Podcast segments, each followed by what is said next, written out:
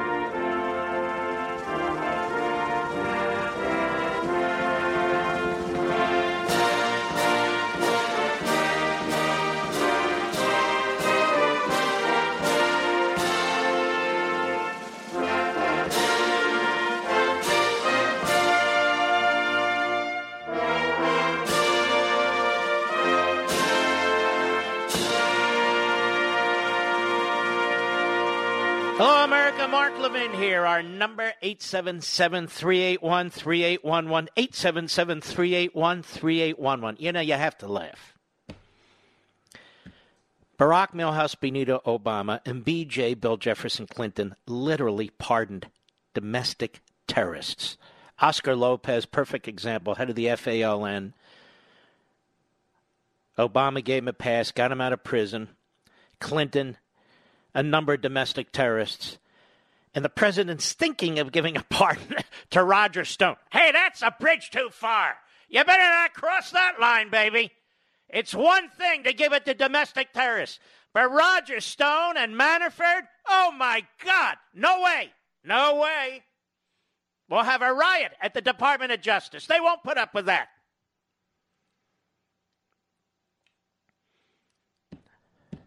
Amazing. People are looting and breaking the law. They call themselves part of Black Lives Matter and Antifa. They go in the front door and they're out the back door. But Roger Stone, throw the book at him.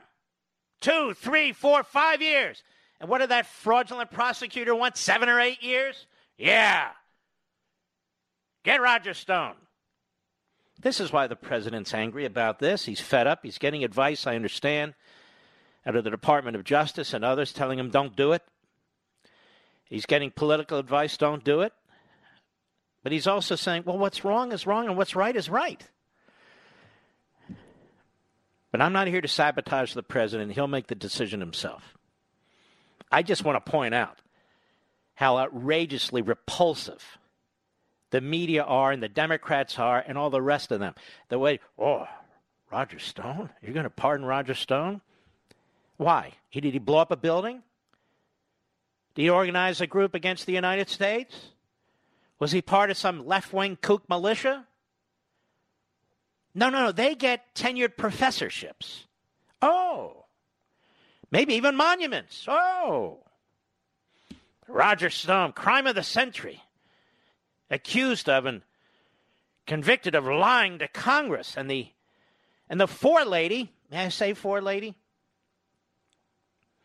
And the forelady of the jury, of course, was a hack, a left-wing, Trump-hating, Stone-hating hack, just like the judge, Judge Jackson. You don't agree with me, Judge Jackson? Come on the program. Tough lady, you know. Tough lady, appointed by Obama. And I'll get into this Emmett Sullivan a little bit later, who's turned into Emmett Kelly, quite frankly. And I don't mean to degrade or desecrate the memory of Emmett Kelly, but that's a whole other story. All right. Since I was the first to point it out, let me repeat it. You'll notice the news reports will not talk about the mortality rate from this virus right now. They won't do it. Not in absolute numbers, not in percentages. All you'll get is the overall number. You go to the Drudge Report, all he does there is aggregate the numbers from the very beginning. So you have no idea if the death rate's going down. And yet, if you go to the CDC site, they have the charts.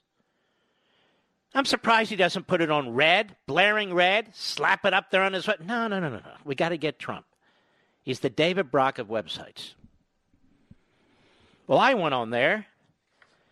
A friend of mine alerted me to this. And I'm looking at this. Centers for Disease Control and Prevention. Table 1, deaths involving corona disease, 2019, COVID-19. And they have a whole line there. Week ending date in which the death occurred. And then the next category is all deaths involving COVID-19. Now, I admit it's a week old, but so be it. When you go all the way down the list, Mr. Producer, the week ending July 4th, 2020, all deaths involving COVID-19. You know how many, Mr. Producer? 71. 71. Did I say 71? He did say 71. Now you know why this is being censored by the Drudge Report, by Mediaite, by Media Matters. Now you know why this is being censored by newsrooms across cable TV, network TV.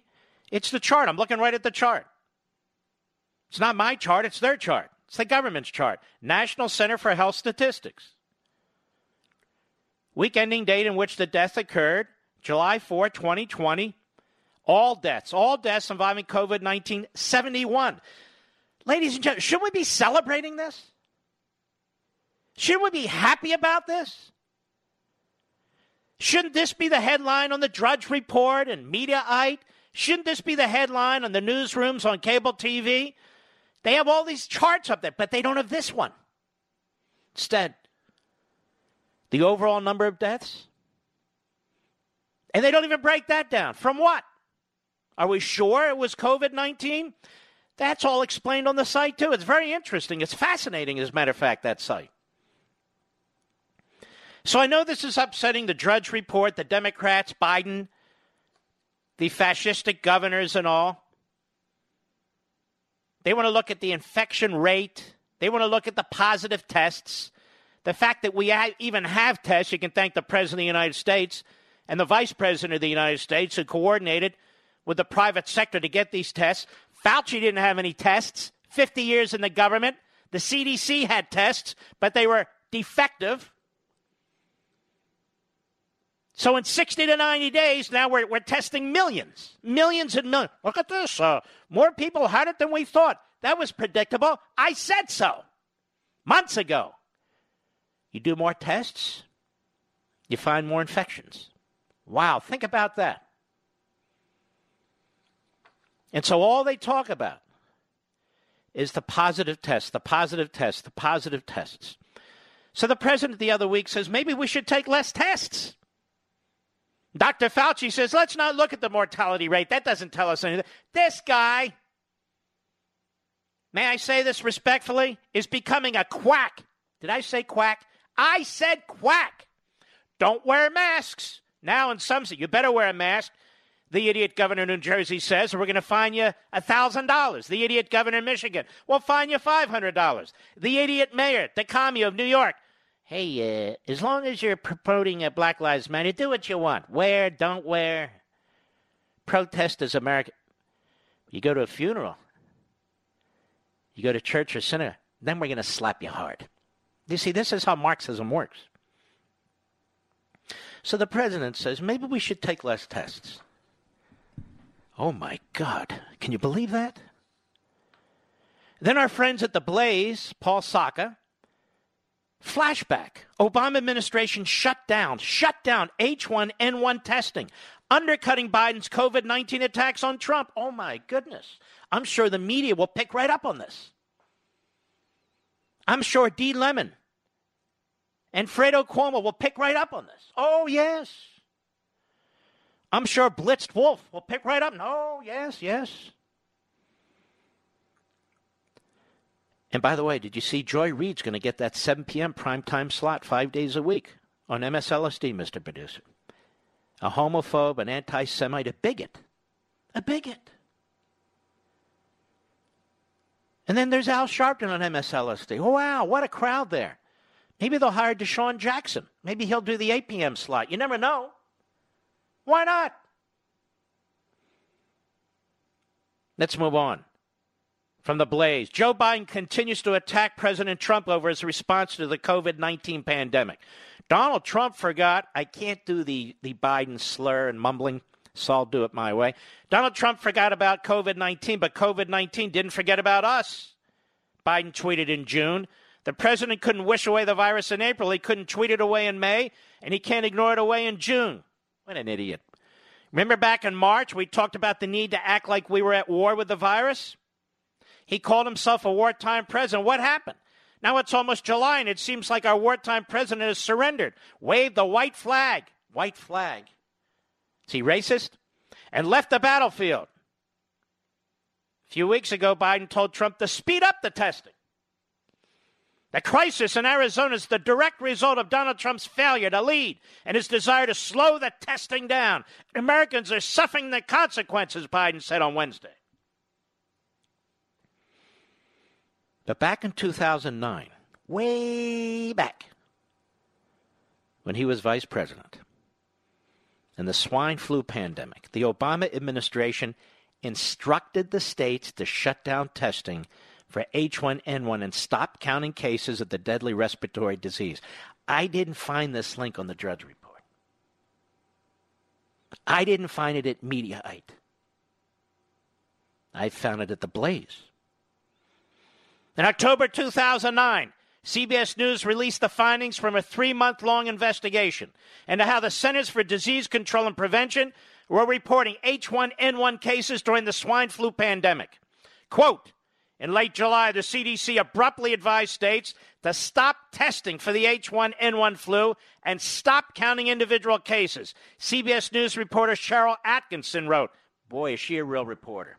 That's why CBS attacked her, undermined her. The rationale given for the CDC guidance to forego testing and tracking individual cases was, why waste resources testing for H1N1 flu when the government has already confirmed there's an epidemic? Wow, Joe! Joe. Quote, some public health officials privately disagree with the decision to stop testing and counting, telling CBS News that continued tracking of this new and possibly changing virus was important because H1N1 has a different epidemiology, affects younger people more than seasonal flu, and has been shown to have a higher case fatality rate than other flu virus strains, the report said. The CDC website confirms the CBS News report. This is 2009. Obama, Biden were in charge. Quote, individual case counts were kept early during the 2009 H1N1 outbreak when the 2009 H1N1 virus first emerged. The CDC website reads, as the outbreak expanded, it became more widespread. Individual case counts become increasingly impractical and not representative of the true extent of the outbreak. This should be in all capital red letters for our friend Drudge. I'm sure it won't be. This is because only a small proportion of persons with respiratory illness are actually tested and confirmed influenza, including 2009 H1N1, the CDC. So the true benefit of keeping track of these numbers is questionable, the CDC stated. In addition, the extensive spread of 2009 H1N1 flu within the United States made it extremely resource-intensive for states to count individual cases. This is the CDC, I'm quoting. On July 24, 2009, CDC discontinued reporting of individual cases of 2009 H1N1, but continued to track hospitalizations and deaths. We don't even talk about deaths anymore. There's so few. Look, I understand, a few's too many, but literally there's so few right now, they're statistically almost impossible to account for. But you can't say that. No. There was no testing when Trump was president. Now there's testing up the wazoo. They ran out of masks, but Trump gets the masks. They ran out of rubber gloves. The proctologist didn't know what to do. Now there's rubber gloves everywhere. They didn't have ventilators. Now we got more ventilators than we know what to do with.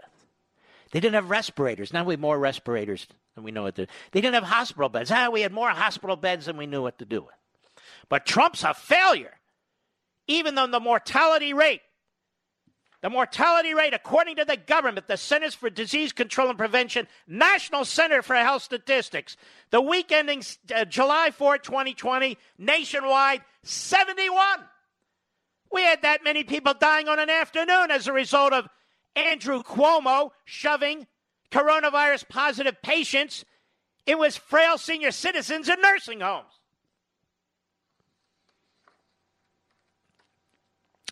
The directive to stop testing and counting H1N1 cases was issued 3 months after then-President Barack Obama officially declared the H1N1 influenza virus a public health emergency, and 3 months before the administration declared it a national emergency on October 24, 2009. October 24, 2009, H1N1 was declared a pandemic by the World Health Organization. Atkinson filed a formal Freedom of Information request to know why the CDC ordered states to stop testing. 2 months later, she received a letter from the CDC Freedom of Information Office. This letter is to inform me that my request for expedited treatment and my FOIA request has been denied. More when I return. Mark Levin.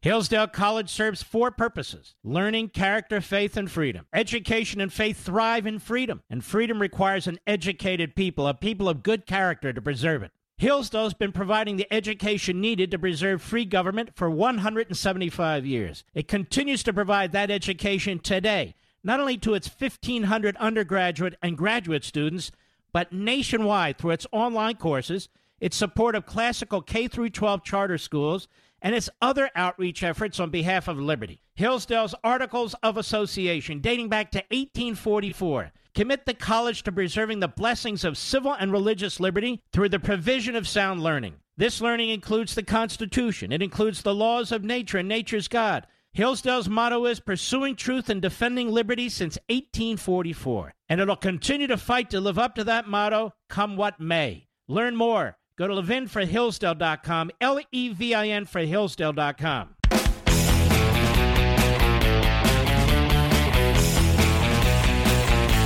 I hope and I know people at the White House are listening to me. They need to really focus in on this. Keep putting out the charts from their own CDC site on the incredible accomplishments when it comes to the reduction of mortality. Moreover, that Biden and Obama did, in fact, stop testing when it came to the H1N1 flu in 2009. And there was no griping in the media, no griping by the bureaucracy, no griping by Anthony Fauci, the Fauci. Ron Klain, who served as Biden's chief of staff in 2009 and Obama's Ebola czar in 2014, seemingly pointed out how the country dodged a bullet during the swine flu outbreak because of luck. Quote, "It is purely a fortuity that this isn't one of the great mass casualty events in American history. It had nothing to do with us doing anything right. It had to do with luck. If anyone thinks that this can't happen again, they don't have to go back to 1918. They can just go back to 2009 and 2010 and imagine a virus with a different lethality." My God, ladies and gentlemen, they have confessed to their incompetence and their obstruction. I'll be right back.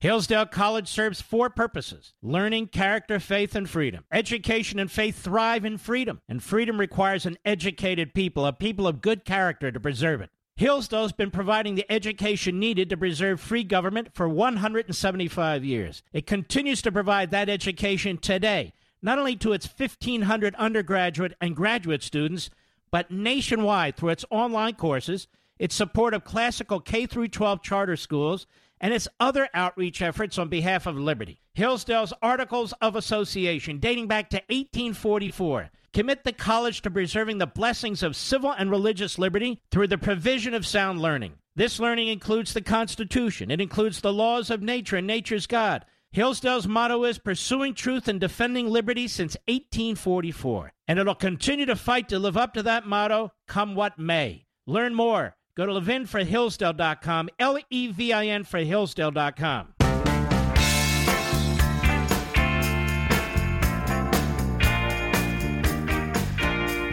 The Mark Levin Show, where the Reagan Coalition meets every day. Call now. 877-381-3811. The information I am providing to you is catastrophic to the Biden campaign, which is precisely why you will not find it on most of the so-called news aggregation sites out there, which is precisely why the newsrooms around the country are not reporting it. Which is precisely why Biden and Obama are not asked about what they did in 2009 with the H1N1 flu. That they stopped counting. Because it was a pandemic. They said, we already know it's a pandemic. What's the problem? And here we have a daily count. A daily count on these fraudulent websites. A daily count on the screen in these fraudulent news shows. Of how many have died. And yet we don't even know if the primary reason they died is, in fact, the Wuhan, China virus. It's just assumed. And when you go on the CDC site again, you can inform yourself about how they define this. It's very ambiguous. But even putting that aside, the reduction in the mortality rate should be celebrated. It's remarkable. Absolutely remarkable. Which is exactly why they're not giving it to you. I'll give you a perfect example. Kamala Harris is a demagogue. She has demagogued her way to a Senate seat. She hopes to demagogue her way to be Biden's running mate. And this has been my prediction, right or wrong, doesn't matter, from day one. And she's clearly not the best person to be vice president of the United States, woman or person of color aside. There are other women and people of color who are much better than she is. But here's what she says. Utterly ignorant or a flat-out, bald-faced liar. Cut 8, go. And Joe's right. Listen, the coronavirus is getting worse, and no one can deny that. I'll deny that. I'll deny it.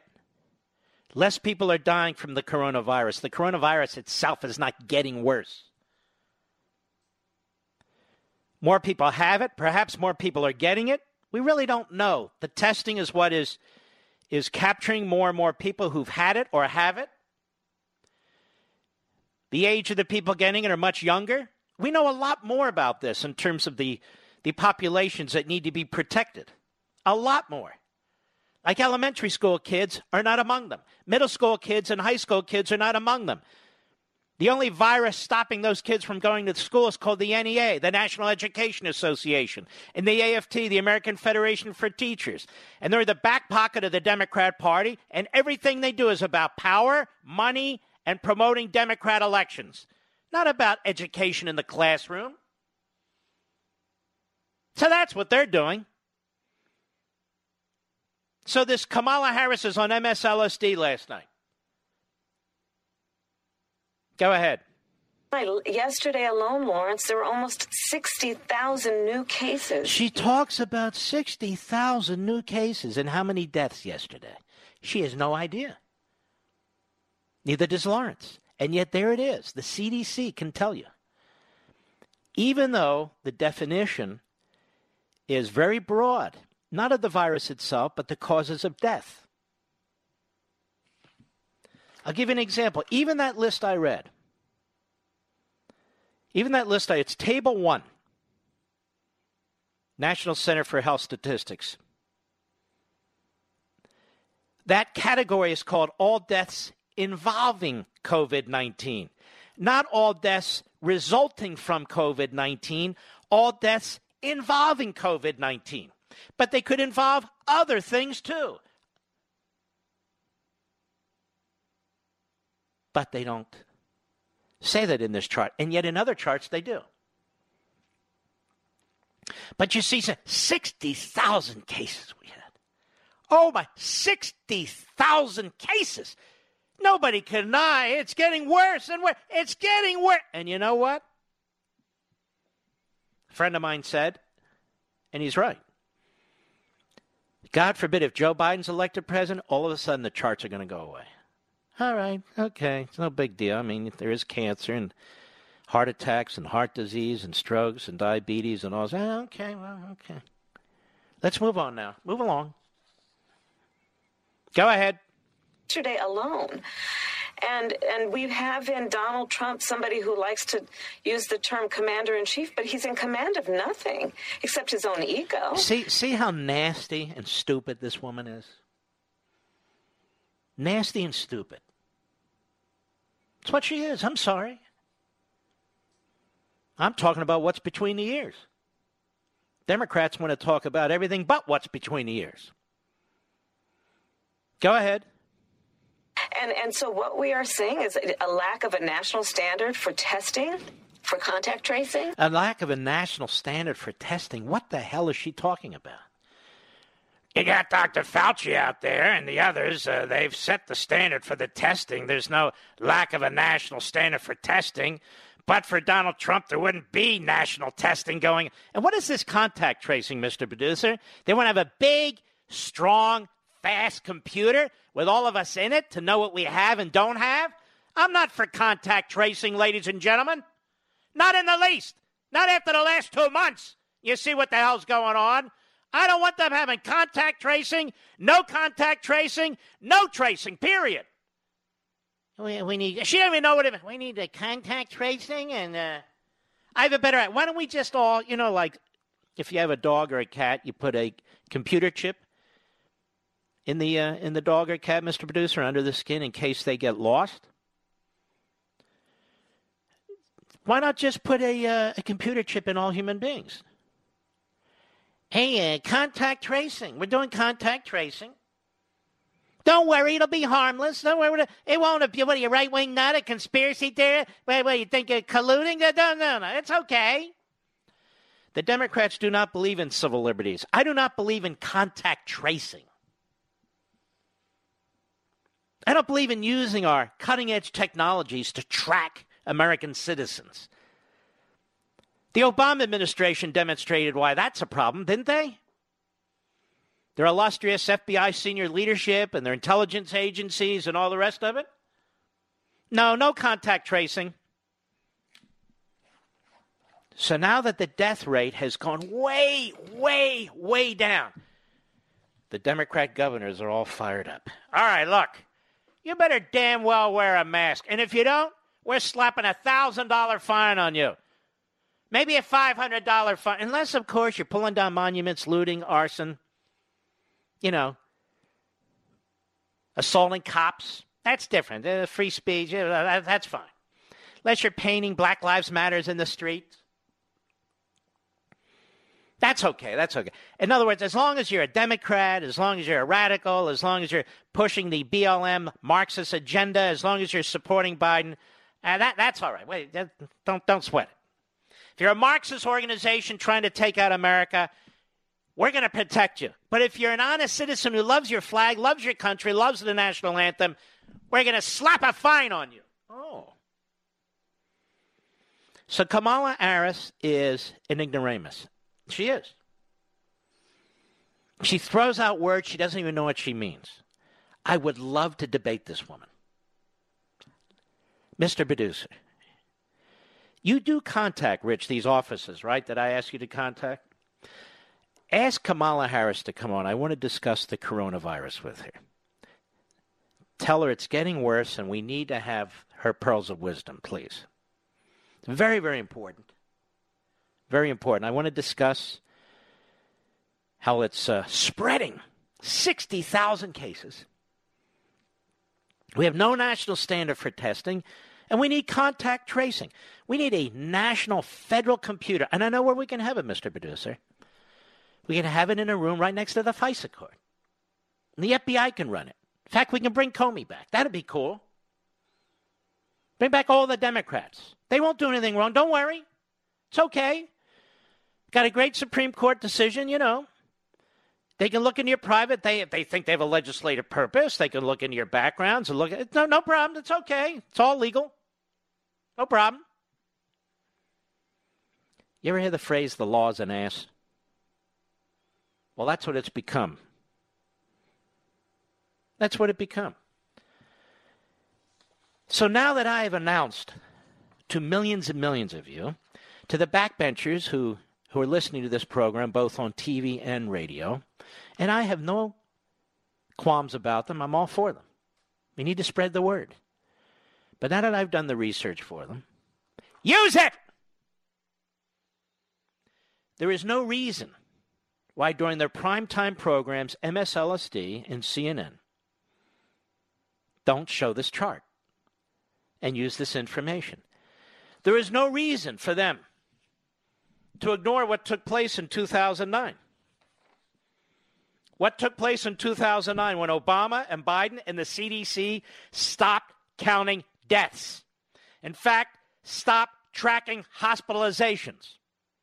Because they said, we know it's a pandemic. It's resource intensive to do this. Forget it. We're done. And the only one that raised concerns, the great Cheryl Atkinson.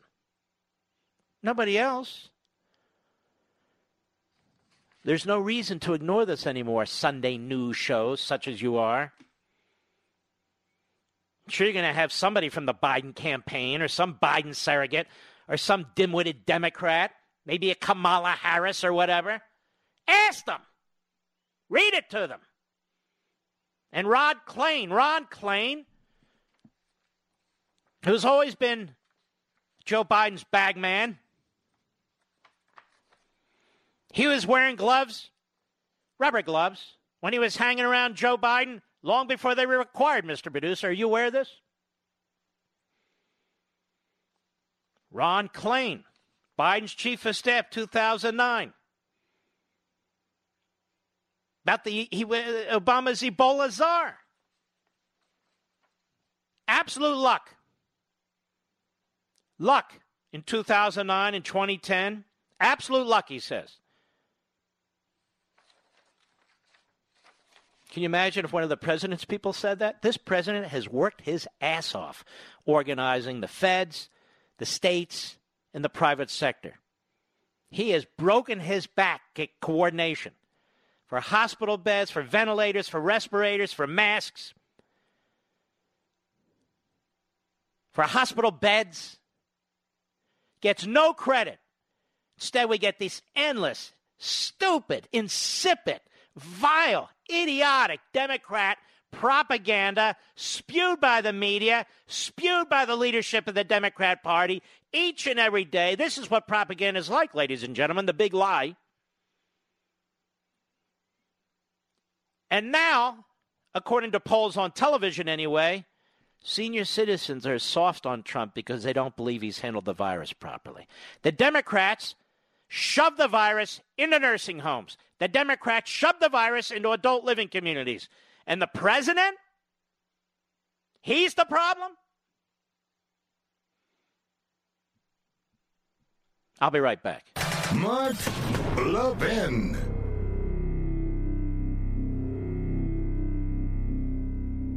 Hillsdale College serves four purposes: learning, character, faith, and freedom. Education and faith thrive in freedom, and freedom requires an educated people of good character to preserve it. Hillsdale's been providing the education needed to preserve free government for 175 years. It continues to provide that education today, not only to its 1,500 undergraduate and graduate students, but nationwide through its online courses, its support of classical K-12 charter schools, and its other outreach efforts on behalf of liberty. Hillsdale's Articles of Association, dating back to 1844, commit the college to preserving the blessings of civil and religious liberty through the provision of sound learning. This learning includes the Constitution. It includes the laws of nature and nature's God. Hillsdale's motto is pursuing truth and defending liberty since 1844. And it'll continue to fight to live up to that motto, come what may. Learn more. Go to levinforhillsdale.com, Levin for Hillsdale.com.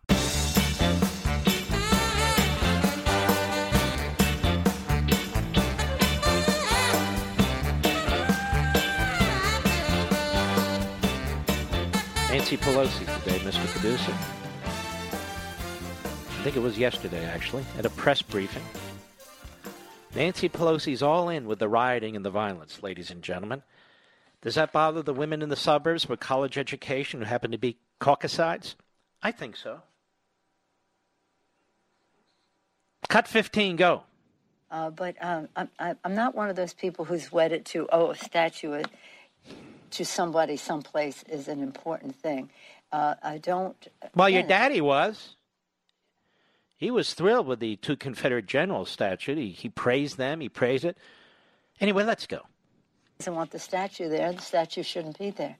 That doesn't diminish my pride in my Italian-American heritage and the fact that it was a country discovered by an Italian, named for an Italian, Amerigo Vespucci.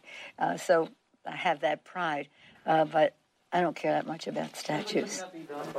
No, wait a minute. She walks through the halls of Congress at night looking for statues to take down. So she does care. She does care. And I guarantee if the Franklin Roosevelt statue was somehow vandalized, they'd all go nuts. Go ahead. Be done by a commission or the city council, not a mob in the middle of the night throwing it into the harbor. People will do what they do. People will do what they do. Is that what she said about the peaceful Tea Party? People will do what they do. Wait a minute. I saw a Tea Party activist drop a napkin in the park, and they didn't pick it up. Oh, my God. One of them said the N-word. We were told. But there wasn't a single witness, not an iPhone. Nobody said the N-word. But John Lewis said they said the N-word. Nobody heard it. The reporters were there. Nobody heard it. But they must have said the N-word. But they didn't.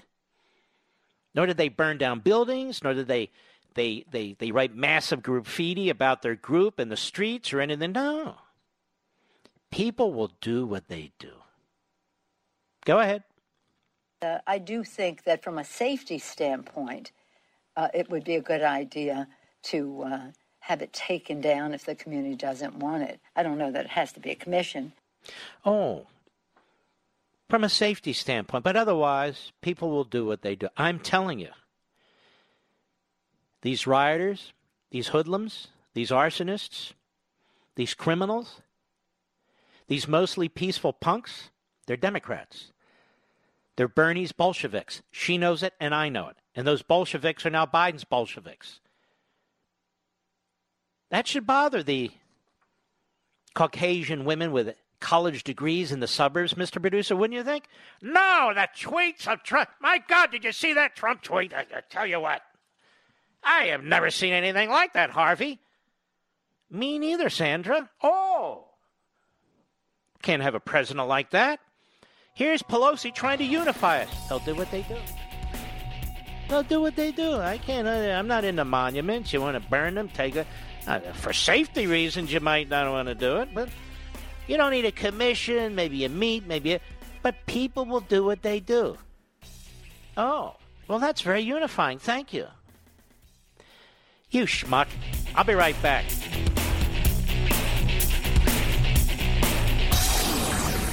From the Westwood One Podcast Network. He's here. He's here. Now broadcasting from the underground command post, deep in the bowels of a hidden bunker, somewhere under the brick and steel of a nondescript building, we've once again made contact with our leader, Mark Levin. Hello, America. Mark Levin here. Our number, 877-381-3811, 877-381-3811. Nothing like an objective voice. The president of the National Education Association, a left-wing hack in every respect. The teachers union president, who is a Democrat, dressed up as a union president. You know, Barack Obama holds the record for the largest single-day use of the clemency power. He granted 330 commutations on January 19, 2017, right before he left. He issued more commutations than the past 13 presidents combined. But that's not all. I want to get back to Oscar Lopez Rivera. And you'll see the difference in how the media report these things. And so it's just incredible. You would think Roger Stone was a terrorist, the way they talk about him. President Obama's pardon for Oscar Lopez Rivera trades a terrorist for votes. January 22, 2017, Mike Gonzalez of the Heritage Foundation.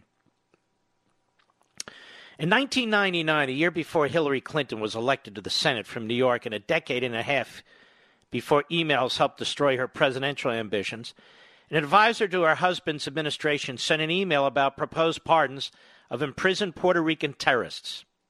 These are the FALN. The pardons would be, quote, fairly easy to accomplish and will have a positive impact among strategic communities in the U.S., in other words, voters, wrote Myra Martinez Fernandez, an advisor to the White House Working Group for Puerto Rico, according to our friend Deborah Burlingame of the Wall Street Journal. In other words, pardons for votes. Communists celebrated the pardons then, just as they did yesterday, a couple years ago, remember, 2017, from Canada to Colombia to Cuba, when President Obama commuted yet another convicted Puerto Rican terrorist sentence. But Martinez Fernandez's email still holds the clue. The president's action carries the same unavoidable whiff of playing identity politics with a key voting bloc of the Democratic Party. In fact, you have to go back to Lyndon Johnson to find the last Democratic president who, in his waning days in office, didn't spring from prison a Puerto Rican convicted of terrorist acts. The beneficiary of Obama's commutation this time is Oscar Lopez Rivera. He's no angel, but he's being lionized as one, and not just by too many Puerto Ricans, but also by celebrities. Typical is Lin-Manuel Miranda of Hamilton fame, who tweeted from London that he was sobbing with gratitude after hearing the news. He promised he would reprise his signature role in a performance of the musical to be attended in Chicago by Lopez. Also characteristic of Lopez support in this article in the Daily Beast, which called Lopez a political prisoner and referred to his anti-colonialist mission. For the record, Puerto Rico has held no fewer than 4 referendums on its status. In the last one in 2012, more than 61% voted to ask to become a state. Less than 5.5% voted for independence. Obama's one-time friend Bill Ayers, himself a terrorist in the 70s, tweeted out a celebratory Oscar Lopez freed. In the same tweet, he asked for a posthumous pardon for executed Soviet spy Ethel Rosenberg. Miranda, at least, ought to know better. His support for Lopez sadly puts into stark relief the Hamilton cast dress down of Vice President. Okay, it goes on. Real alarm and anxiety is what Lopez's group, the Armed Forces of National Liberation, or FALN, sowed through its 9-year campaign of terror throughout the United States. In one bomb attack in the busy Francis Tavern in New York's financial district in January 1975, it killed 4 people and injured 60, many maimed. What was the FALN's reason for creating all that suffering? He wanted to establish in Puerto Rico a Marxist republic. Sound familiar? Against, as we have seen through the referendums, the stated desire of the overwhelming majority of Puerto Ricans. Lopez, a community organizer in Chicago, decades before our 44th president plied that trade in the same city, joined the FALN in 1974. He was a fugitive for 5 years before his arrest in 1981.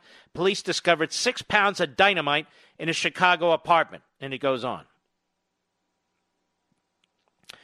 The editor of The Federalist, the great Ben Domenech, himself the scourge of a well-known Puerto Rican political family, wrote Tuesday in the Transom that Lopez recruited and trained a small army of terrorists to murder his fellow Americans. He built bomb factories. He taught the young and impressionable how to make devices that would kill and maim.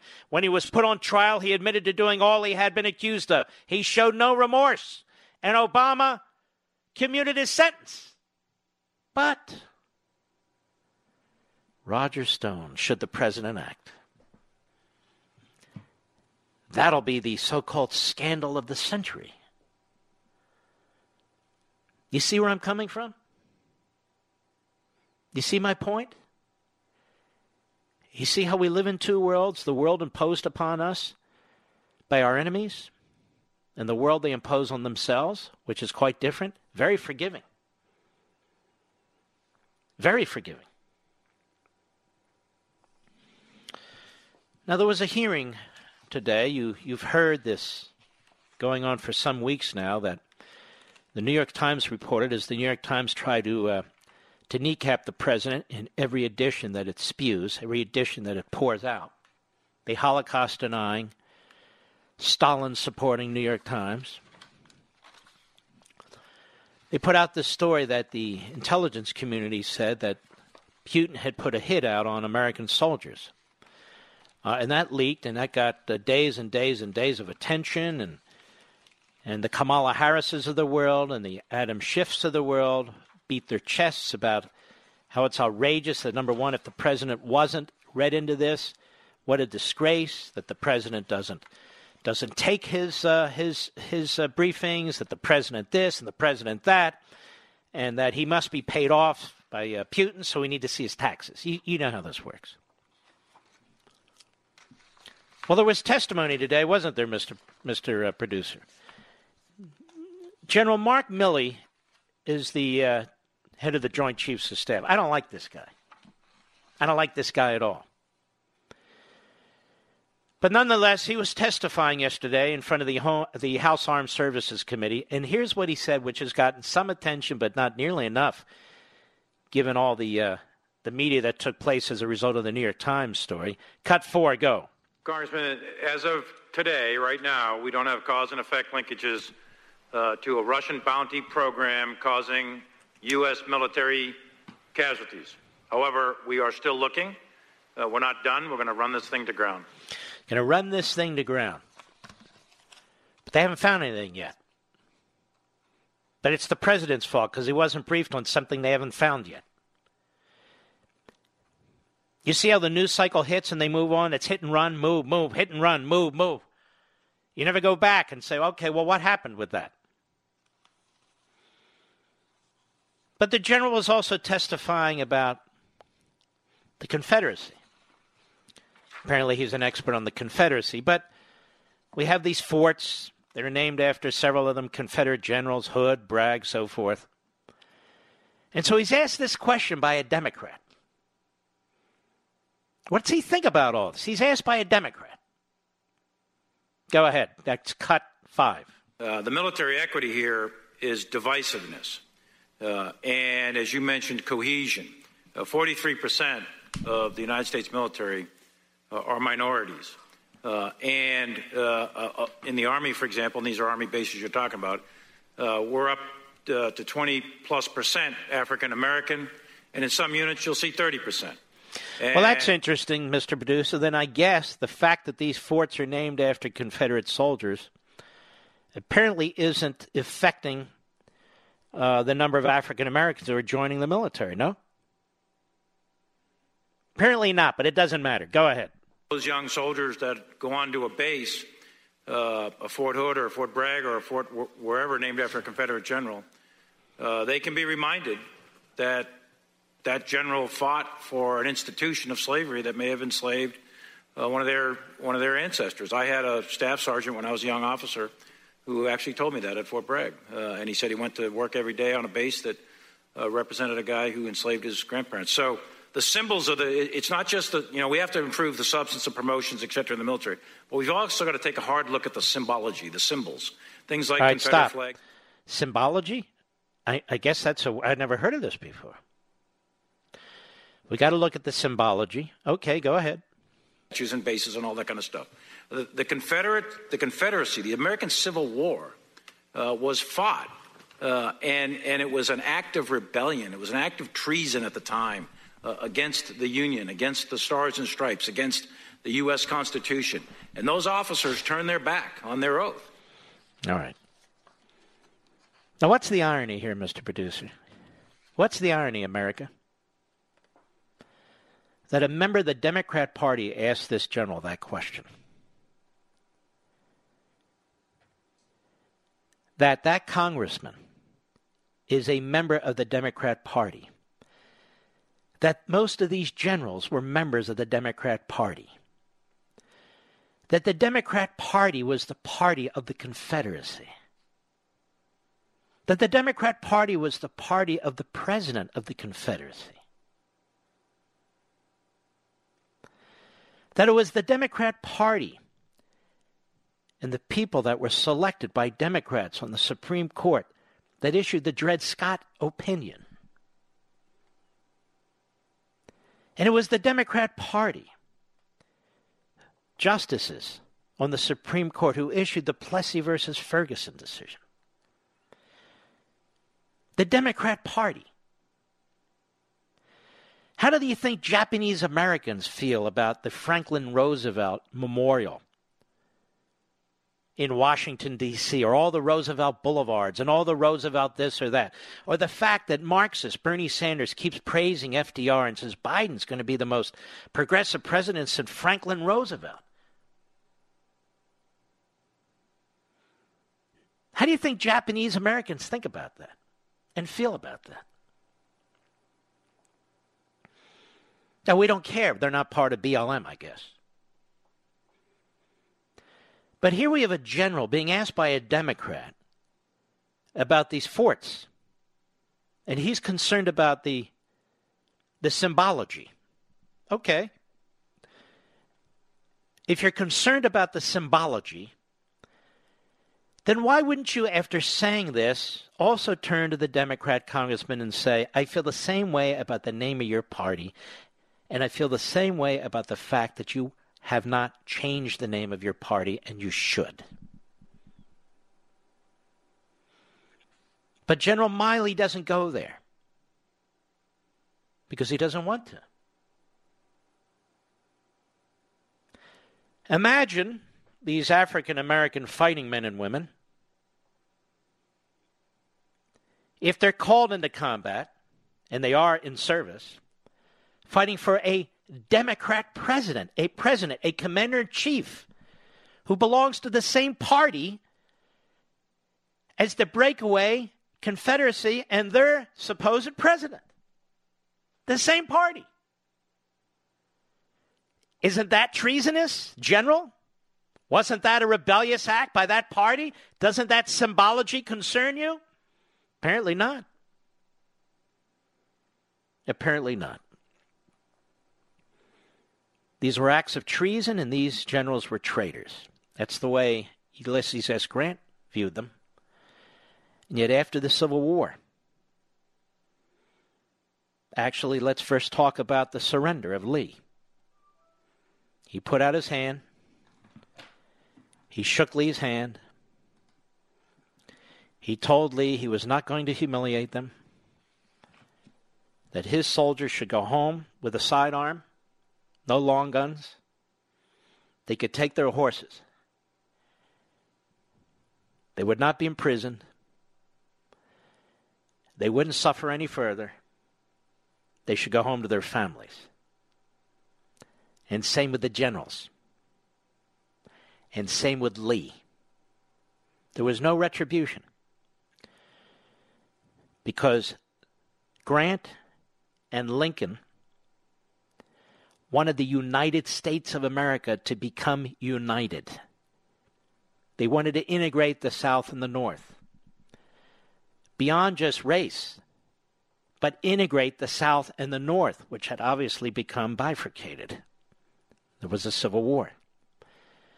I cannot imagine General Miley conducting himself as Grant did.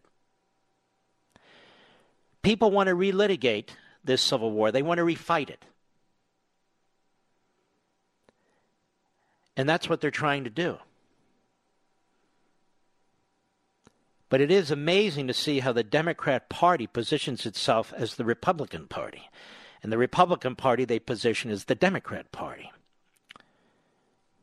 Isn't that amazing? I'll be right back. Mark Levin.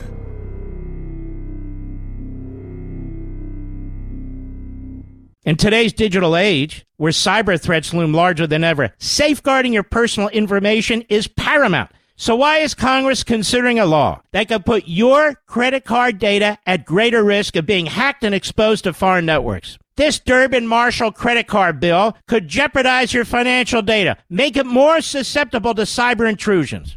It's a controversial bill that proposes a shift in billions of dollars worth of consumer transactions to payment networks that lack the robust security measures consumers rely on. Who could possibly want that? Well, the answer, woke corporate megastores seeking to inflate their multi-billion-dollar profit margins. The Durbin-Marshall credit card bill will undermine our safe and convenient payment systems and endanger your data security. It's time to take a stand. Visit electronicpaymentscoalition.org. Make your voice heard. Tell your senators to oppose the radical Durbin-Marshall credit card bill, paid for by the Electronic Payments Coalition.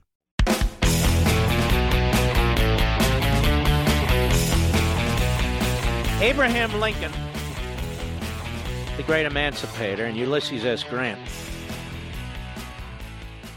the commanding general of the Union forces, would be appalled at what's going on today. Absolutely appalled. They would be appalled at the relitigation, if you will, of the Civil War. They'd be appalled at how people are picking at old scabs to exploit this country and to advance a different ideology, which we call Marxism, which is now really the heart and soul of the Democrat Party and the media. And if I'm wrong, maybe they can tell me why. And these two men did more for African Americans than any liberal Democrat has ever done for African Americans. Ever. You can mention Lyndon Johnson, you can mention whomever you wish.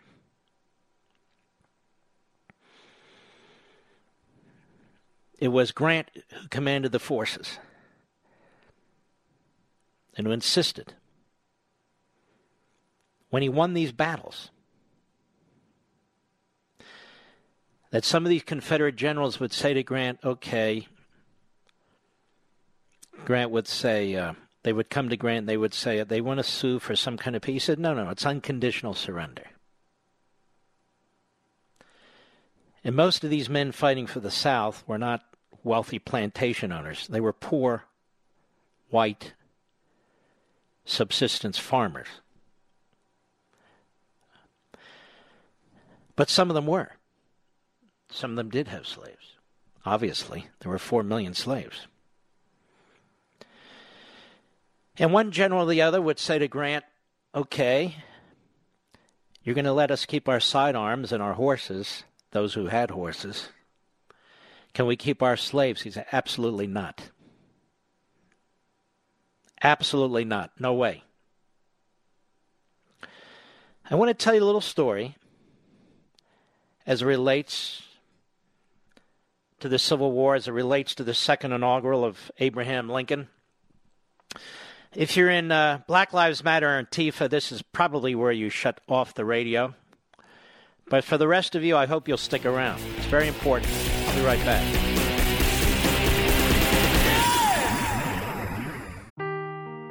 Seeking the truth never gets old. Introducing June's Journey, the free-to-play mobile game that will immerse you in a thrilling murder mystery. Join June Parker as she uncovers hidden objects and clues to solve her sister's death in a beautifully illustrated world set in the roaring 20s. With new chapters added every week, the excitement never ends. Download June's Journey now on your Android or iOS device, or play on PC through Facebook Games.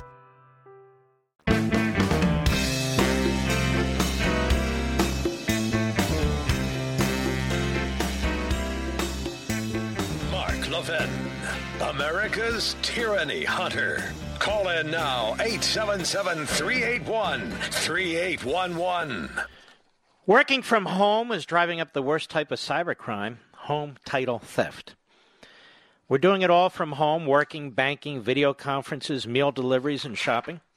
Cyber criminals are targeting our homes. Actually, they want the money they can get by taking out loans against your home. The crime is home title theft, and the FBI is warning homeowners. Home title lock is how you protect your home from cyber thieves. Your home's legal title is online, where they find it and forge your signature stating you sold your home to them. Then they'll take out loans on your home and leave you in debt. Banks, insurance, and basic identity theft services do not protect you.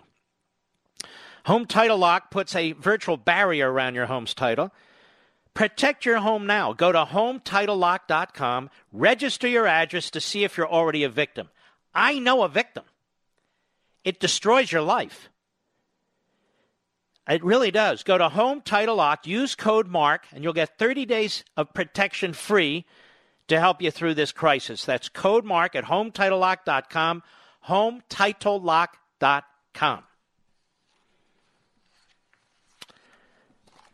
I want to read something to you.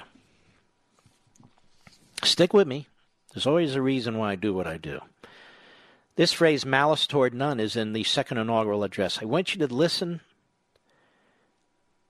to Lincoln as compared to what you're listening to today. But first, let me start at the beginning. This is the Malice Toward None book that my father wrote and illustrated around Abraham Lincoln's second inaugural address. It's the second shortest inauguration speech in the history of the presidency. The first was George Washington's second speech.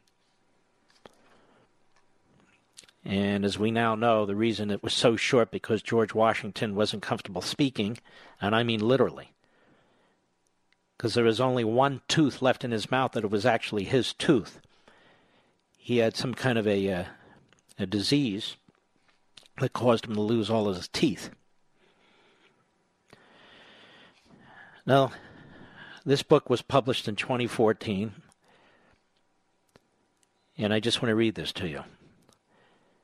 It's the preface. Last year on my visit to Florida to see my parents, Jack and Norma, I found my father spending a goodly amount of time working at his artist's easel.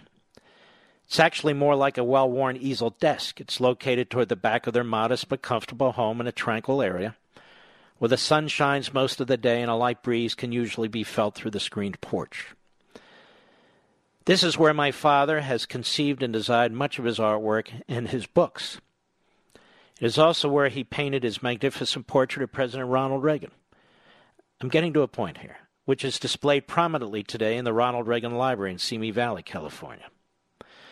As my father was leaning over his easel desk, surrounded by history books and with magazines and photographs at hand, maneuvering his X-Acto knife across the desk with the exactitude of a surgeon, I asked him, "Dad, what are you working on?"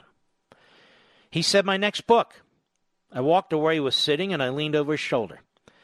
And as he was diligently cutting and arranging lettering under a dramatic Civil War-era graphic, he began talking about the historical importance and modern-day relevance of Abraham Lincoln's second inaugural address, 1864, almost at the end of the Civil War. He explained that it was a seminal address intended to foster the national healing process and preach reconciliation as the devastation of America's most costly war was coming to an end. He reminded me that the celebrated phrase, with malice toward none, with charity for all, was delivered by Lincoln at that speech. And Lincoln relied heavily on references to and inferences from faith and the Bible. As my father explains and illustrates in his book, I'm not pushing the book, I'm just telling you what's in it. In myriad ways, Lincoln's second inaugural address is considered his finest speech. He was enormously proud of it, although during the short time he remained alive after his second swearing in, he wondered how it would be accepted over the ages. Apparently today it's not accepted at all. Just as the nation had tired of war, it had taken a heavy toll on Lincoln as well. After the address was delivered and Lincoln made his way back to the White House, Walt Whitman, who observed the inauguration as one among the multitudes who crowded into Washington that day, reported, "I saw Lincoln on his return at 3 o'clock after the performance was over. He was in his plain two-horse barouche and looked very much worn and tired. The lines, indeed, of vast responsibilities, intricate questions, and demands of life and death, cut deeper than ever upon his dark brown face. Yet all the old goodness, tenderness, and sadness, and canny shrewdness, underneath the furrows.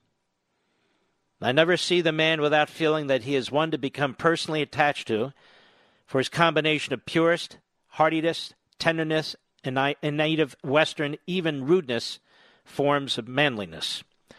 By his side sat his little boy of 10 years. There were no soldiers, only a lot of civilians on horseback, with huge yellow scarves over their shoulders riding around the carriage. Now, not until April 26, 1865, about 7 weeks after Lincoln's March 4, 1865, second inaugural address, did the last of the Confederate forces finally surrender. The scale of the casualties and the scope of the destruction were inconceivable. Now, my father reminds me that nearly 750,000 died during the Civil War, the equivalent of over 7 million today. The equivalent of over 7 million today. It's no accident that my father, a vigorous, nearly 90-year-old, he lived to be 93, a patriot born only 60 years after the end of the Civil War and a young volunteer when World War II broke out, is dedicated to highlighting some of America's most significant historical events and bringing them to life. Now, why did my father choose this subject? Lincoln's second inaugural address. Here's what he explained to me.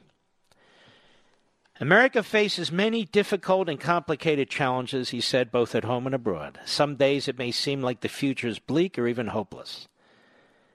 Now is a good time to remember that the nation's past is one of unthinkable and perilous trials, all of which we have surmounted. We are a people defined by amazing triumphs. No speech, perhaps no occasion, better exemplifies this truth than Lincoln's second inaugural address. Those are beautiful words that he told me. Beautiful words. And so, the foreword of the book is very informative. In November 1864, Abraham Lincoln won a resounding electoral victory over Democrat George McClellan, whom he had removed a few years earlier as Major General of the Union Army. Although McClellan was popular with the troops, Lincoln lost trust in McClellan due to his indecisiveness and at times defiance. Lincoln's re-election, initially in some doubt, was improved significantly by a number of Union battlefield victories in the late summer of 1864, especially the Battle of Atlanta and the March to the Sea led by Major General William Tecumseh Sherman. And by the way, Sherman, people aren't taught enough about Sherman. He was very close to Grant, and Sherman had a nervous breakdown earlier in the war. I mean, this was no joke with the carnage and the death. On March 4, 1865, at his second inauguration, in a day that began with miserable weather and heavy rain, Lincoln gave what may, including Lincoln himself, consider his greatest speech. This is important. Yes, even more profound than the Gettysburg Address. It was a speech delivered as the Civil War seemed to be coming to a close, with important victories in South and North Carolina as well as Virginia, among other places. Indeed, 36 days later, Confederate General Robert E. Lee would surrender at the Appomattox Courthouse on April 9, 1865.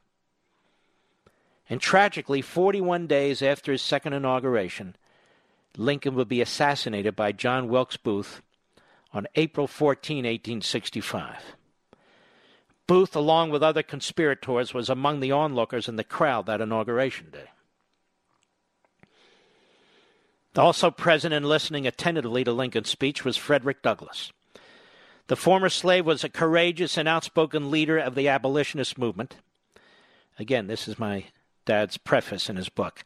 Douglass was originally skeptical of Lincoln's commitment to ending slavery, but after their meetings and Lincoln's issuance of the Emancipation Proclamation on January 1, 1863, among other things, Douglass became an admirer. And Douglass also attended the inaugural reception at the White House that evening, but was initially prevented from entering the East Room by policemen. He pushed his way past them and was quickly noticed by Lincoln. As Douglass himself recounted, Lincoln called out, quote, "Here comes my friend Douglass," unquote. Lincoln shook Douglass's hand and Lincoln said, Douglass, I saw you in the crowd today listening to my inaugural address. There's no man's opinion I value more than yours. What do you think of it? Douglass replied, Mr. Lincoln, it was a sacred effort. It would be the last time Douglass would see Lincoln. And a sacred effort it was. On so many levels. Lincoln's second inaugural address is among the most impressive of all speeches delivered by history's great statesman. Although a mere 703 words and 7 minutes in duration, not much longer than the 271-word Gettysburg Address and the second shortest inaugural speech of any president, bar George Washington's second speech.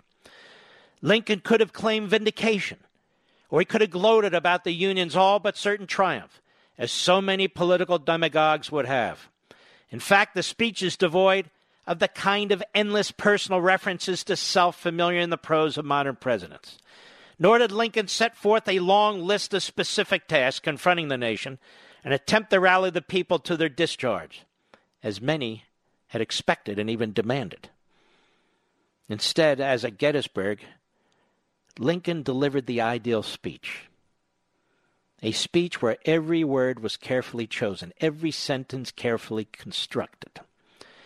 It was a tour de force, not only in its precision, but more important, for its message of tolerance and reconciliation.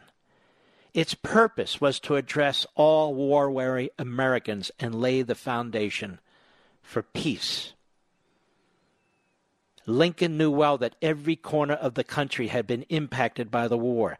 The casualties were unimaginable, with hundreds of thousands dead. Post-war reconstruction would be an incredibly difficult and complex task, involving the restoration of the economy, rebuilding whole cities and towns, assimilating regions, promoting racial harmony, caring for the maimed and the widows, legal and constitutional challenges, and so much more. And although Lincoln would not live to lead the Reconstruction efforts, the spirit and direction of his intentions could not have been clearer. They were best exemplified by these magnificent and most memorable words: with malice toward none, with charity for all. And during the course of the war, Lincoln was known to pray frequently, seeking strength from God and his hand in guidance. Some noted, including Frederick Douglass, that Lincoln's speech seemed fashioned after a sermon. In fact, nearly half the speech invokes references to God or Scripture. Lincoln spoke of the, quote, woe due to those by whom the offense of slavery came. He observed that both Northerners and Southerners read the same Bible, pray to the same God, and each evokes his aid against the other. The prayers of both, said Lincoln, could not be answered.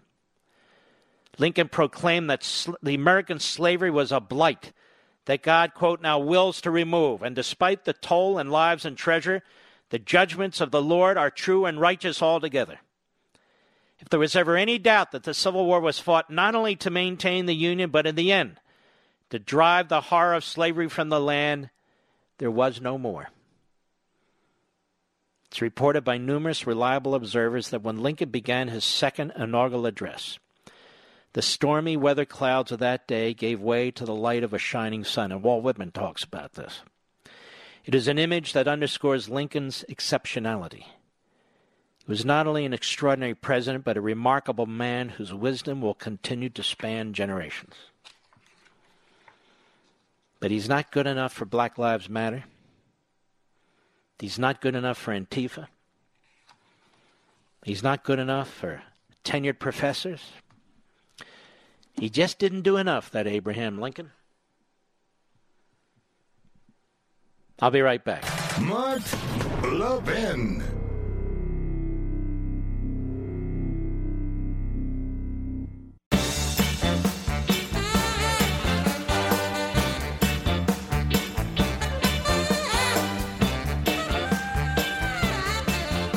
All right, technology has improved just about everything. Phones, cars, shopping. Your mattresses have more or less been the same since the invention of sleep, but we deserve better. And finally, the mattress has evolved thanks to Purple. The secret to Purple is the Purple Grid. It's a patented comfort technology that instantly adapts to your body's natural shape and sleep style. There's nothing like this. Nothing. Purple is for every body, no matter how you sleep. The Purple mattress is soft where you want it, firm where you need it, and comfortably cool all over. It's truly a mattress that does it all. You can count on resting easy night after night, year after year, because the ultra-durable Purple grid won't sink or lose shape. And listen to this, Purple's so confident in what they do that every Purple mattress, all of them, come with free shipping and returns and a risk-free 100-night trial. That's over a quarter of a year. Experience the next evolution of sleep. Purple stands behind their mattress.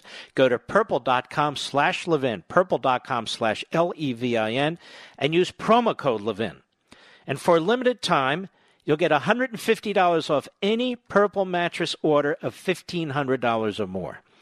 That's purple.com/Levin, promo code Levin, for $150 off any mattress order of $1,500 or more. Terms apply. I'm not going to read you the Lincoln inaugural address, the second inaugural address. You can go online and get it. It's very short. As I say, 703 words. An absolute genius. But my point in reading you the preface to my father's book and leading you to this second inaugural address is you can see what a tremendously rare human being and statesman Abraham Lincoln was. You know, you have these civil wars that go on all over the world, and they go on and on and on. And the reason is the victor is vicious in victory. The victor is vicious in victory. Lincoln took exactly the opposite position. He wanted there to be a union. He wanted there to be integration of the South and the North, and he wanted there to be integration of blacks and whites. And he knew that if the goal of the North was to continue to pound away at the South, it could never happen. Now we have a Democrat Party that, in an odd way, is doing exactly the same thing. The opposite of what Lincoln and Grant would want. From the Westwood One Podcast Network. Ladies and gentlemen, this final hour of the podcast is sponsored exclusively by AMAC, the Association of Mature American Citizens. Now over 2 million conservative members strong, AMAC believes in and stands up for the values that we care about: faith, family, and freedom. Thank you for listening, and please support AMAC. And you can become a member at amac.us/join. He's here. Now, broadcasting from the underground command post, deep in the bowels of a hidden bunker, somewhere under the brick and steel of a nondescript building, we've once again made contact with our leader, Mark Levin. Hello, America. Mark Levin here. Our number, 877-381-3811. President Donald J. Trump is a very courageous man. He has been advised not to commute Roger Stone's sentence. There's nothing in it for him politically whatsoever. He will come under attack. I spent a good chunk of the earlier part of the program explaining why Roger Stone is nothing like the terrorists, the domestic terrorists, that two Democrat presidents pardoned and for which they took almost no heat. But let me read to you now the statement from the press secretary to the president regarding the commutation of Roger Stone's sentence. And by the way, that judge that he was in front of was a disgrace, and still is. Today, President Donald J. Trump signed an executive grant of clemency, commuting the unjust sentence of Roger Stone Jr. Roger Stone is a victim of the Russia hoax that the left and its allies in the media perpetrated for years in an attempt to undermine the Trump presidency. There was never any collusion between the Trump campaign or the Trump administration with Russia. Such collusion was never anything other than a fantasy of partisans unable to accept the result of the 2016 election. The collusion delusion spawned endless and farcical investigations, conducted at great taxpayer expense, looking for evidence that never existed.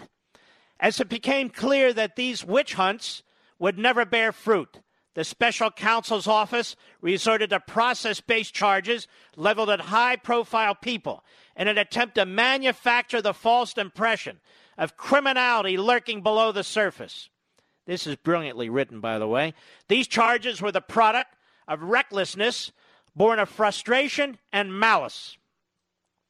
This is why the out-of-control Mueller prosecutors, desperate for splashy headlines to compensate for a failed investigation, set their sights on Mr. Stone. Roger Stone is well known for his nearly 50 years of work as a consultant for high-profile Republican politicians, including President Ronald Reagan, Senator Bob Dole, and many others. He's also well known for his outspoken support for President Donald J. Trump and opposition to Hillary Clinton. Mr. Stone was charged by the same prosecutors from the Mueller investigation, tasked with finding evidence of collusion with Russia. And because no such evidence exists, they could not charge him for any collusion-related crime. Instead, they charged him for his conduct during their investigation. The simple fact is that if the special counsel had not been pursuing an absolutely baseless investigation, Mr. Stone would not be facing time in prison. In addition to charging Mr. Stone with alleged crimes arising solely from their own improper investigation, the Mueller prosecutors also took pains to make a public and shameful spectacle of his arrest. Mr. Stone is a 67-year-old man with numerous medical conditions who had never been convicted of another crime.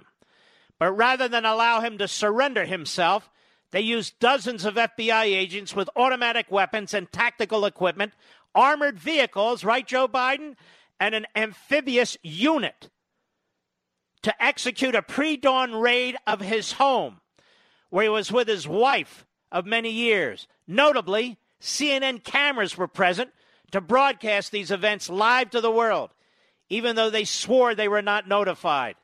It was just a coincidence that they were there together with the FBI early in the morning. Not only was Mr. Stone charged by overzealous prosecutors pursuing a case that never should have existed and arrested in an operation that never should have been approved, but there were also serious questions about the jury in the case. The forewoman of this jury, for example, concealed the fact that she's a member of the so-called liberal resistance to the Trump presidency. And now deleted tweets. This activist juror vividly and openly attacked President Trump and his supporters, and the fact that this judge allowed this to take place. There has to be an easy way to remove these judges now. This is just appalling. This one and Sullivan, these rogue federal judges. Finally, it continues, Mr. Stone would be put at serious medical risk in prison. He has appealed his conviction and is seeking a new trial. He maintains his innocence and has stated that he expects to be fully exonerated by the justice system. Mr. Stone, like every American, deserves a fair trial and every opportunity to vindicate himself before the courts. The president does not wish to interfere with his efforts to do so. At this time, however, and particularly in light of the egregious facts and circumstances surrounding his unfair prosecution, arrest, and trial, the president has determined to commute his sentence. Roger Stone has already suffered greatly. He was treated very unfairly, as were many others in this case.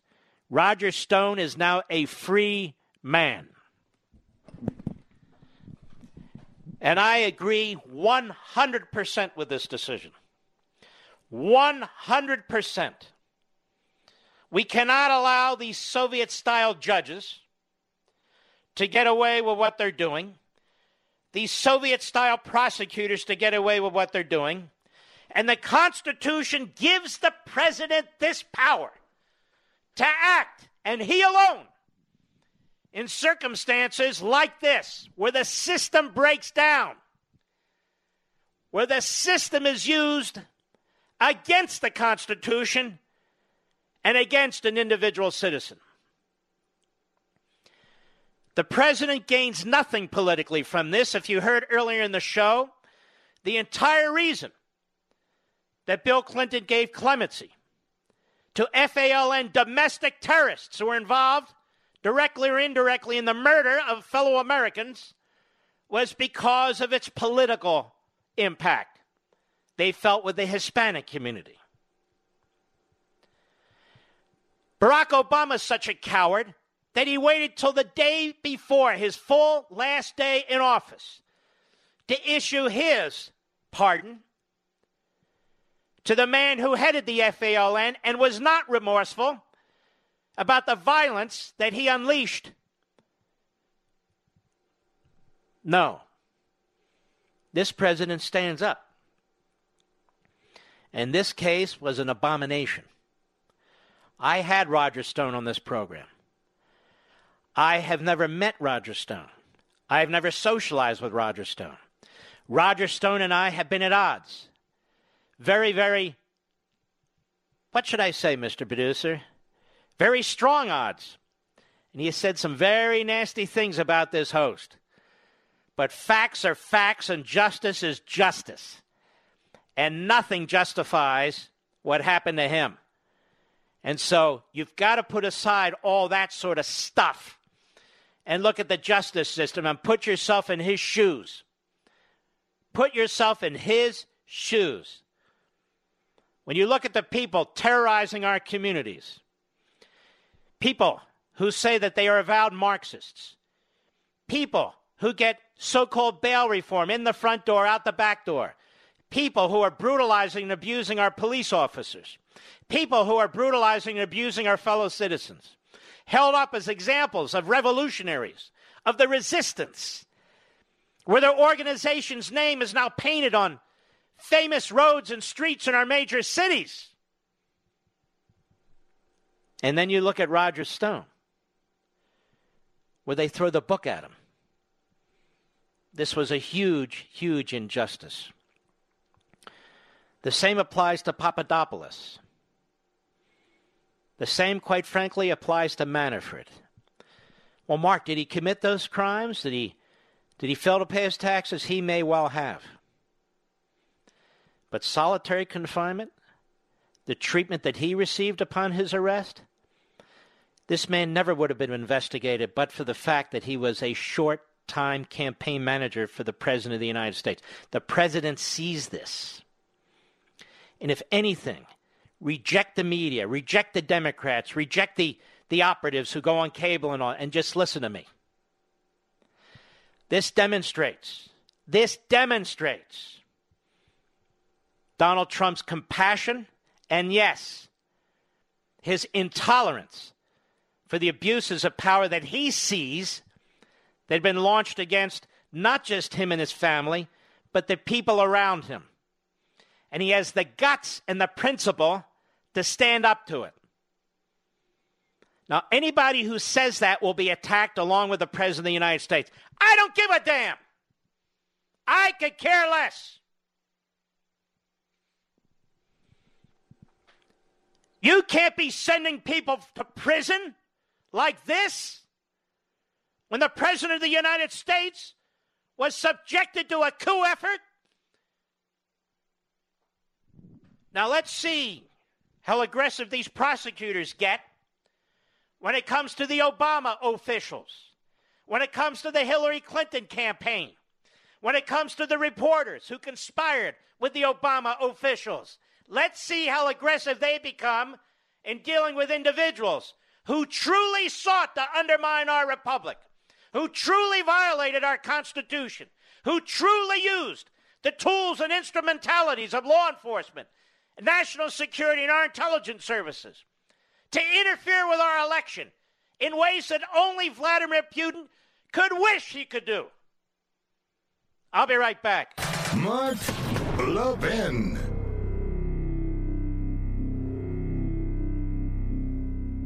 AMAC, the Association of Mature American Citizens, is one of the fastest-growing organizations in America, now over 2 million conservative members strong, and I'm one of them. AMAC believes in and stands up for the values that we constitutional conservatives care about. More than talk, AMAC fights. A full-time presence in Washington, AMAC pushes back against reckless spending, disasters like Medicare for All, and the expanding reach of the federal government. And beyond advocacy, joining AMAC gives you access to a wealth of benefits and discounts, including special member-only rates on car insurance, travel discounts, cell phone plans, and a hell of a lot more. And if that's not enough, you'll get AMAC's bi-monthly magazine, full of insightful articles on issues that matter to most of us, we conservatives. As I said, I'm an AMAC member, and you should be too. Join today at amac.us. That's AMAC.us. Stop supporting the liberal agenda that the other 50-plus organization has been pushing for. Join AMAC instead, AMAC.us.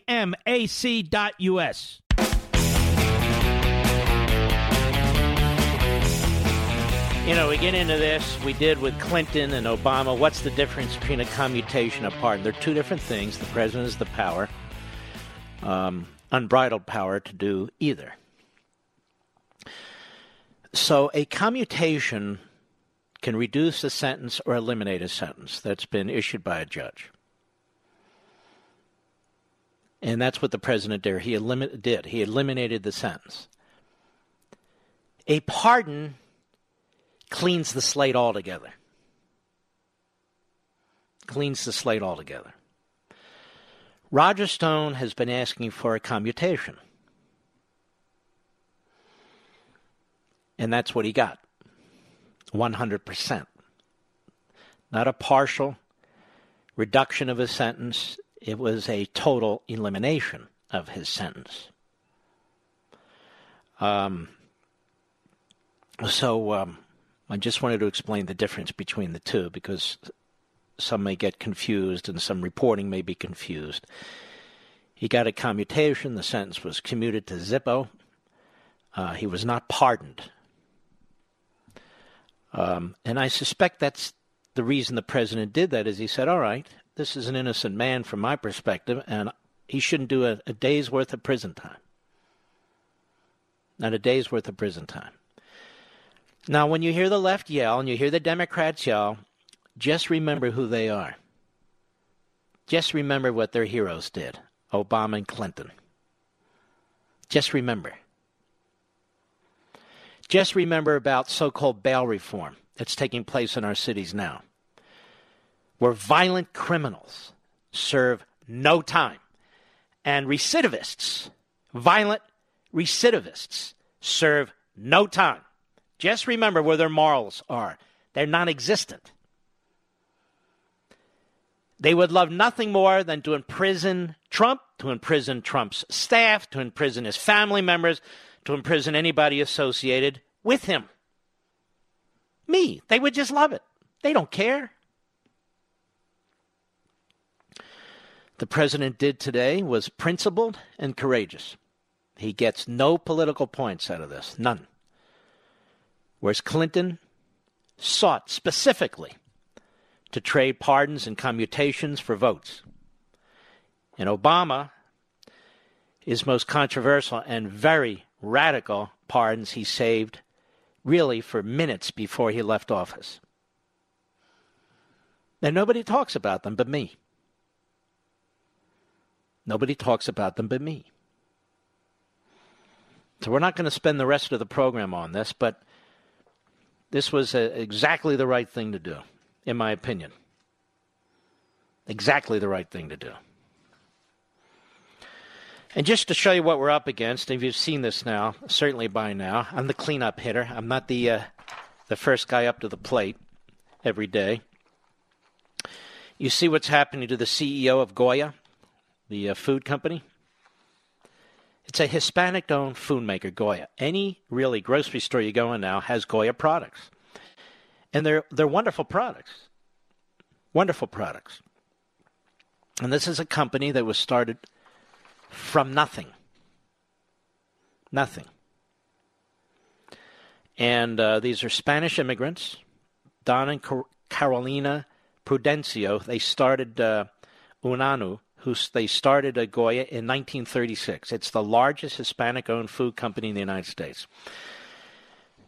And you've seen the CEO, Robert Unanu, You saw him at a Trump event. It wasn't a campaign event. It was to celebrate the progress, the success, the hard work, the studiousness of, among others, Hispanic businessmen and women. And because the CEO had positive things to say about the president and was respectful, there's now an effort by the Marxists to destroy him and his company and his family.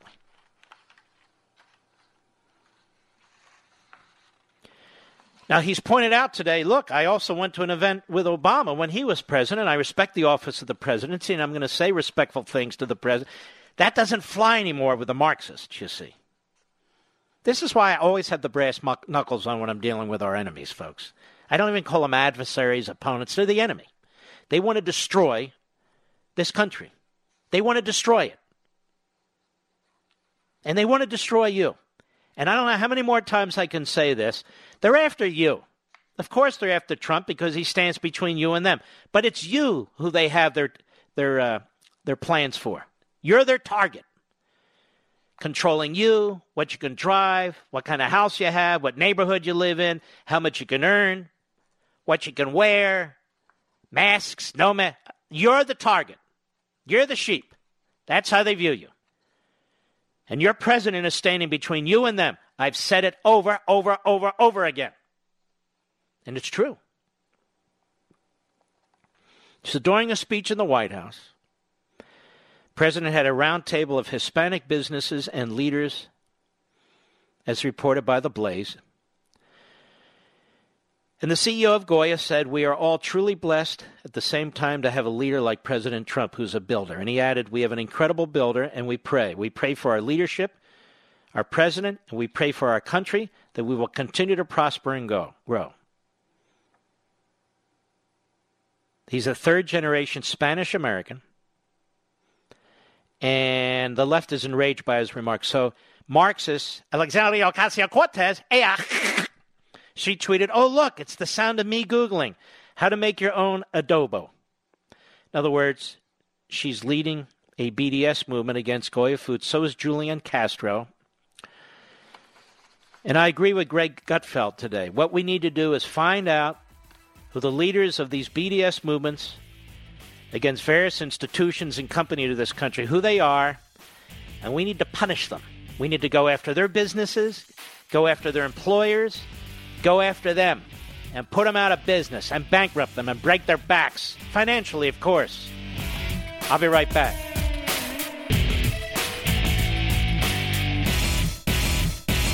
AMAC, the Association of Mature American Citizens, is one of the fastest-growing organizations in America. Now over 2 million conservative members strong, and I'm one of them. AMAC believes in and stands up for the values that we constitutional conservatives care about. More than talk, AMAC fights. A full-time presence in Washington, AMAC pushes back against reckless spending, disasters like Medicare for All, and the expanding reach of the federal government. And beyond advocacy, joining AMAC gives you access to a wealth of benefits and discounts, including special member-only rates on car insurance, travel discounts, cell phone plans, and a hell of a lot more. And if that's not enough, you'll get AMAC's bi-monthly magazine, full of insightful articles on issues that matter to most of us, we conservatives. As I said, I'm an AMAC member, and you should be too. Join today at amac.us. That's AMAC.us. Stop supporting the liberal agenda that the other 50-plus organization has been pushing for. Join AMAC instead, AMAC.us.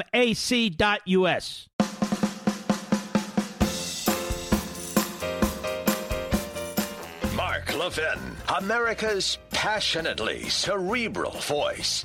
Talk with that voice now. 877-381-3811. Rick Harrison, how are you, my friend? I'm doing absolutely great.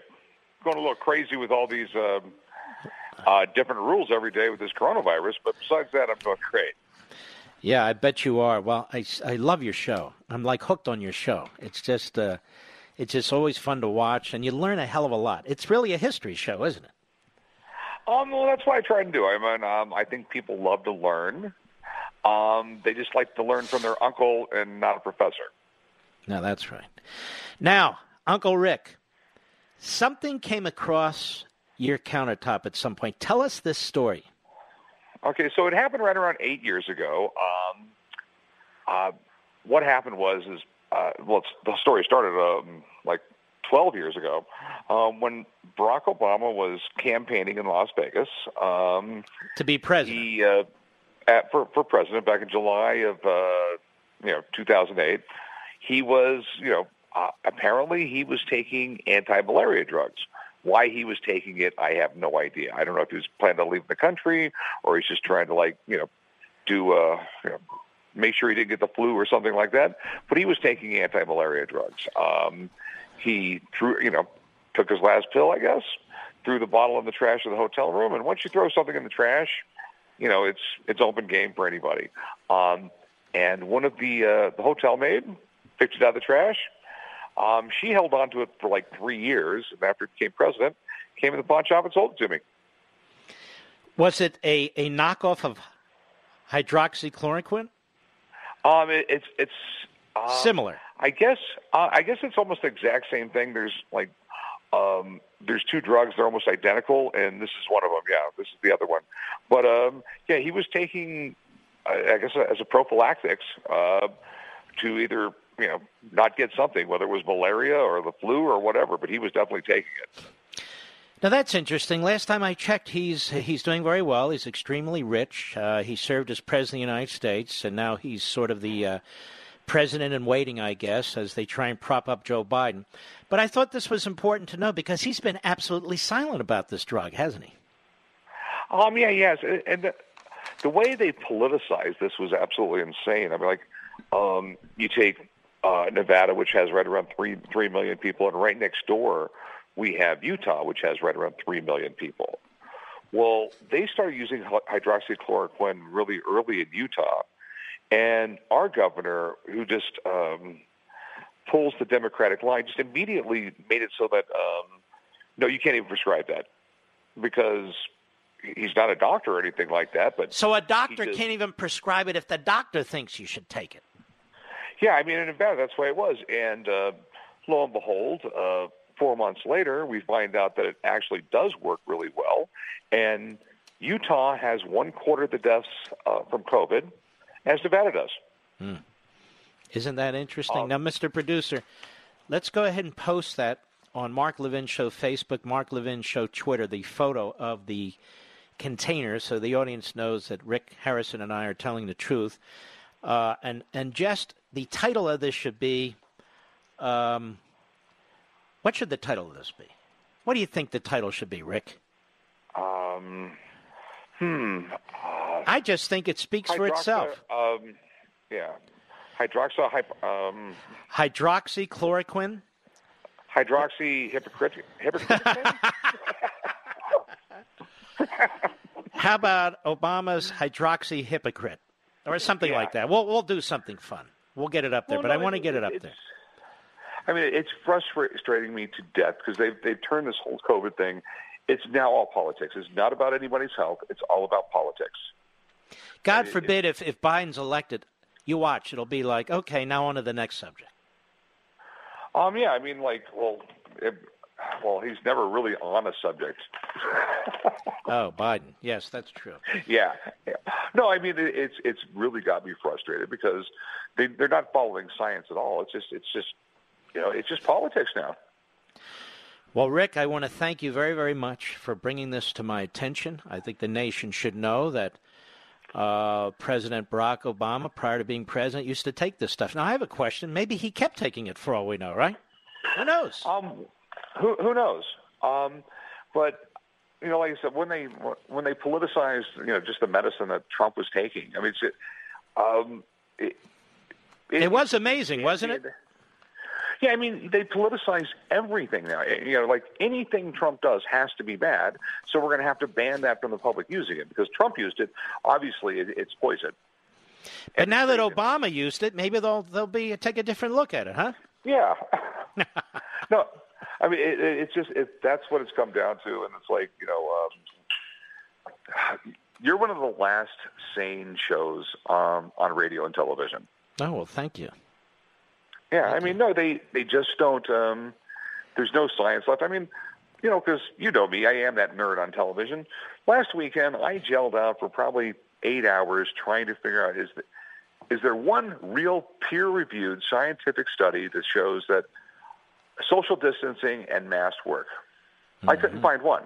I found 20 peer-reviewed studies that says that masks will not stop the spread of a virus, but I couldn't find one that says it does it. But everybody in this country's got to wear a mask. Do you wonder why, and maybe some doctor isn't it, why weren't we wearing masks for the flu?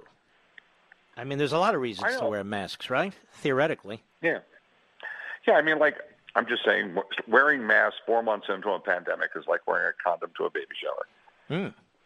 Mm. I mean, you have to think, I mean, we have a virus that is spread. It's once a pandemic reaches a certain state, there's really no stopping it. I mean, you take the Spanish flu of 1917, where people inherently did social distance. I mean, people back then, 99% of people did not go to restaurants. It was too expensive. And there was, you know, 85% less people on the planet. And that still got all the way to the Aleutian Islands. Mm-hmm. But look, so, even these H1N1, I should say, that took place in 2009, the Obama administration, look, it's a pandemic. There's no point in keeping track of it. That's what they said. They stopped testing for it. They stopped counting for it. That was Obama and Biden. Yeah, I never took any grief for that. Yes, there was and this is all based on a guy named Neil Ferguson out of England who's been wrong on everything. This is the guy who said that hundreds of thousands of people in the UK were going to die from mad cow disease. This guy said that 200 million people were going to die from SARS. And he also said that 200 million people were going to die from COVID-19. He's been wrong every time. Why we keep on listening to him, I have no idea. Well, what about Fauci? Don't wear a mask. Now wear a mask to bed. I mean, and this is another thing. They come along. They say, don't wear a mask. Don't wear a mask. Don't wear a mask. They come back later and say, well, wear a mask. Well, why did you tell us not to wear a mask? Well, we didn't want the public taking up masks from medical professionals. So you lied to us. Exactly. And now, by the way, he's out there undermining the president. Yes, and this Fauci, you can just tell that he's it's a guy who's never had press in his life, and he absolutely loves it now. He's fallen under its spell. You know, if you're in his position and you have these enormous responsibilities, I don't know how you keep your head above water 20 hours a day trying to find out what's taking place, who's doing what. This guy's everywhere. He's on airport radar. He's on sonograms. He's on BBC. It's like he doesn't turn down a press event. He doesn't. I mean, and no one's sitting around talking about all the unintended consequences of this close down. The American Academy of General Physicians, not left wing, not right wing, anything like that, recently came out with a report saying there's going to be an extra 75,000 suicides and overdoses because of this. We have elderly people that are passing away at a greater rate, non-COVID related, because they're afraid to go to hospitals.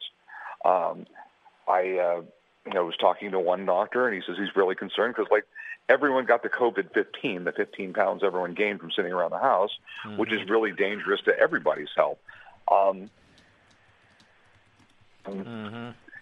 right, my friend. Reaction is a reaction, and I could go on and on. How's your family? Everybody's doing great. Kids are doing great. Corey's doing great. Chum's doing great. And the only good thing about the consequence of COVID, they can't cast for new TV shows. So just current TV shows, true. They wanted us to ramp up early. So all of a sudden they give me a call and says, can you start filming in 2 weeks? Oh, really? Yeah, so I'm filming season 17 right now. 17 seasons. Oh, my Lord. All right, brother. Well, next time you're in town, let me know. I will. I'll call you. Bye-bye. We can both wear masks together or separately. All right. God bless. Rick Harrison, right, thank you, sir. All right. Did we post that bottle yet, Mr. Producer? All right. We'll be right back.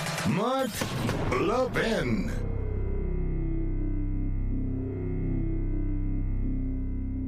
AMAC, the Association of Mature American Citizens, is one of the fastest-growing organizations in America, now over 2 million conservative members strong, and I'm one of them. AMAC believes in and stands up for the values that we constitutional conservatives care about. More than talk, AMAC fights. A full-time presence in Washington, AMAC pushes back against reckless spending, disasters like Medicare for All, and the expanding reach of the federal government. And beyond advocacy, joining AMAC gives you access to a wealth of benefits and discounts, including special member-only rates on car insurance, travel discounts, cell phone plans, and a hell of a lot more. And if that's not enough, you'll get AMAC's bi-monthly magazine, full of insightful articles on issues that matter to most of us, we conservatives. As I said, I'm an AMAC member, and you should be too. Join today at amac.us. That's AMAC.us. Stop supporting the liberal agenda that the other 50-plus organization has been pushing for. Join AMAC instead. AMAC.us.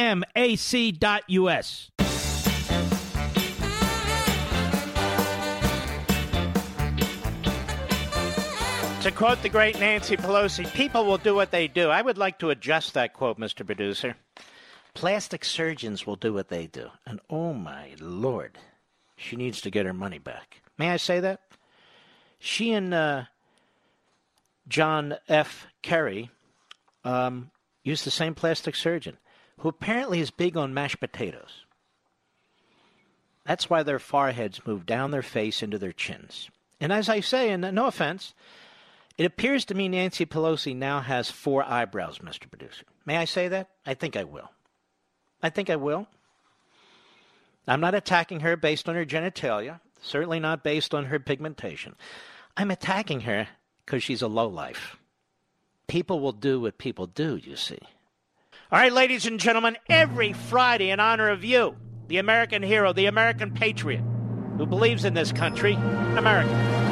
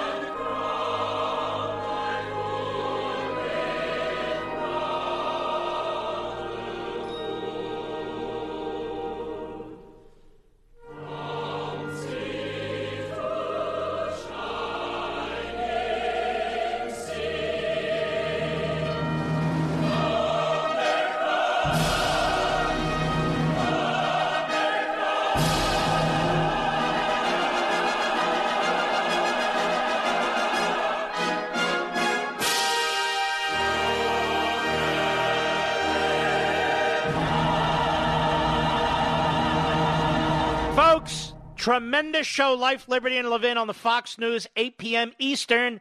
The great Dr. Thomas Sowell in an exclusive interview. You're going to want to hear from Tom Sowell. We salute our armed forces, police officers, God bless you, firefighters, emergency personnel. Good night, Spritey. Good night, Griffey. Good night, Pepsi.